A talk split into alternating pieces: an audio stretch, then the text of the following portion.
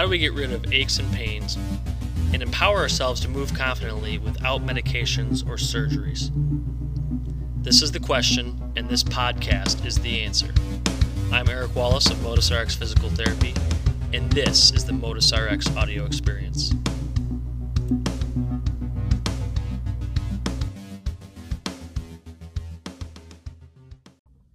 Hey friends of Motus RX Audio Experience, it's Haley here, the marketing extraordinaire at Motus RX Audio Experience.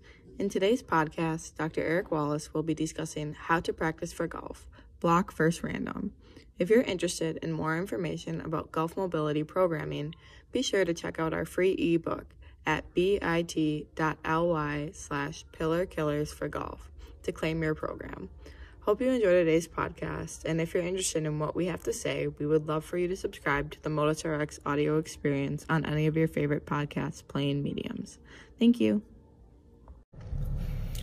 Hey, what's up, everybody? Welcome back to another live edition on the Bogey Free Back and Body here. I wanted to come on today and talk a little bit about um, higher level what or how to practice. And I'm not going to overstep any of my scope or boundaries here. I'm going to leave some of this stuff, a lot of this stuff, should be in the hands of a swing coach or a PGA professional or your, um, you know, your favorite trusted uh, uh, pro or swing instructor. I'm, I'm going to leave a lot of that stuff to them, but we posted a poll and somebody mentioned that they were a little confused about uh, what or how to practice. They thought maybe that was why they were having limitations with their with their progress or with their game. So I wanted to go over the idea of block versus is random practice, and uh, this is this is part of my scope or part of my job as a physical therapist is, is revolving around motor learning, uh, motor control. It's a huge aspect of what we do, and that is um, other than the the mental aspect up top. Motor learning and, and motor control is golf 101. It's um, it's a very motor driven sport. Uh, it's hand eye coordination, it's body movements, it's um, trying to fine tune those movements to get the appropriate result, right? Golf is a input, i.e., our body moves a certain way um, on the golf ball, and then the output is the result of the shot. Did we did uh, what happened happen, or did what we want to happen happen? So, um, block versus random practice, and, and what I'm going to go into is I'll leave the I'll leave the what to the the professionals and, and, the pros that really know this stuff better than I do. But the why behind this has to be really uh, straightforward for you. So there's an idea of block practice, and then there's an idea of random practice. And if we want to improve our golf game, it's going to be my my hypothesis based on research revolved around motor learning, is that we have to do both. Um, I think that this is going to sound like a very common sense, straightforward answer but you have to have both block and random practice in order to improve your game. And I'll tell you why. One is the idea of um, myelin generation or myelin um, formation. Myelin is the it's the insulation around our nerves that can actually thicken and enhance the more we do something, the more repetition we have with something. So, um, you know the the idea of the, the, obvious answer of going to the range going to the putting green working on your short game we have to have an element where we're doing a lot of the same thing in one chunk of time to develop that repetition. And the why behind that is that we actually have on all of our on all of our nerve fibers uh, we have this thing around the outside of it called myelin and that can actually um, enhance or thicken or enlarge the more we do something. Why that becomes important is that it actually speeds up the signal of what we're trying to do. And so the more uh, it's like it's like a it sounds so crazy in science fiction, but it's amazing stuff.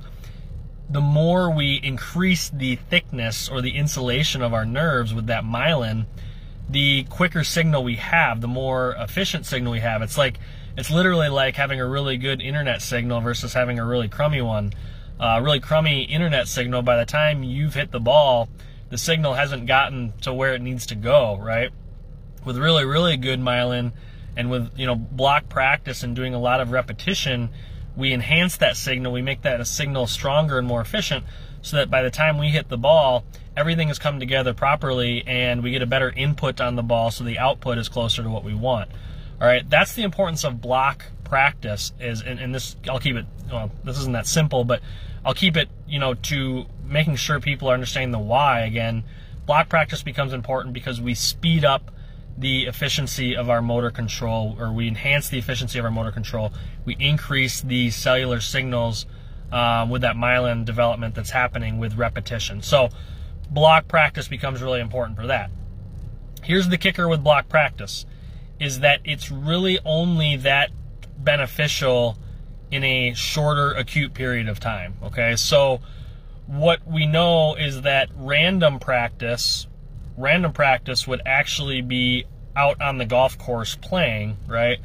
Random practice is going to improve long-term results. So that's where you have to have a little bit of both. Is um, you can't just you can't just go to the range and pound balls and repeat the same thing and expect it to have carryover to the random practice or the the actual golf you know scorecard. Um, it's going to be a short-term thing. You're going to that's why so many people do well at the range and feel good at the range is they get to do the same thing over and over in that block practice. You literally in that time frame have improved your internet signal. Um, but when you go and you do random practice, it's a completely different um, stimulus and a completely different input to the body. So you have to have that random practice so that your body can look at different scenarios in the environment, look at the lie of the ball, look at the distance of the shot, put together what your appropriate distance is, set up with aim, set up with your uh, address, you know, take the club the right uh, right amount back, right club speed, impact on the ball, all that stuff. You have to put that together for the particular shot that you have. And that's where we have to have the element of random practice to get better at um, taking all the information in the environment and coming up with the best combination of things for the output that we want. So, random practice is going to help you long term. All right. So, my my thought process is this: if you have one thing to work on, if you're if you're you know if you're a higher uh, I'm sorry, a lower handicapper, and you really only have like one problem, you probably should be focusing on black uh, block practice at that point. If you're generally trying to improve and generally trying to lower your scores, you got to have a little bit of the block practice, and I certainly recommend starting. Like if you're going to take four hours to, to golf, you know, start at the range, start with the block practice, but then really a majority of your time is, should probably be out playing and, and getting better at taking the information from the environment and, and, and kind of sequencing and putting it all together. You got to have a little bit of both. Depending on where you're at, I think uh, you know different swing instructors might tell you differently, but that is the element of block practice versus random practice. It's a very simple idea. It's not overly complex, but why it's important and getting short-term results versus long-term results should be understood. And then also understanding why you need both is, is really important. so think about the last season, you know, this this uh, this summer, and, and hopefully we got some golf left here. But think about the last season, and think about what you tended to, you know, go go towards more on, on a percentage scale, on one of those old school scales. You know, which which side tip did you do more block practice? Did you do more random practice, or did you have a pretty healthy combination of both? I think the research behind motor control, that's what's going to tell us. I know it's not you know earth shattering or shocking, but um, I do wonder how many people are actually dedicating time to both and analyzing their game in terms of what they need to work on. If you have a specific thing that you're really tending to struggle with, take block practice and go and hammer it out and then bring it back to the course and see how it goes. If it's a generalized, I got a lot of stuff that I need to work on and I just need more exposure to on course management, maybe emphasize a little bit more of the actual playing, but you just can't avoid the other one altogether for improvement. So that's about as far as I'm going to stretch on it. Um, I would ask Marcus Holtz. I would ask Corey Feller. I would ask any other um, you know individuals that that are lower handicappers or that obviously are intelligent about the game as well to chime in on that and, and let me know their thoughts.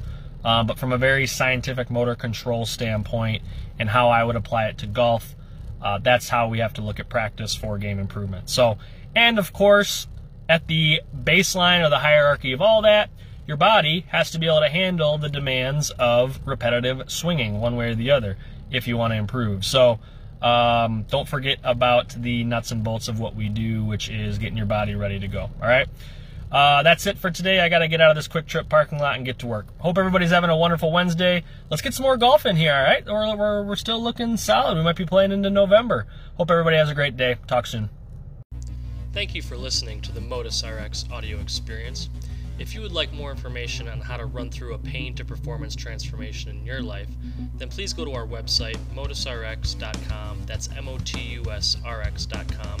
And there you can find free guides and helpful information to help you live a healthier, more active lifestyle.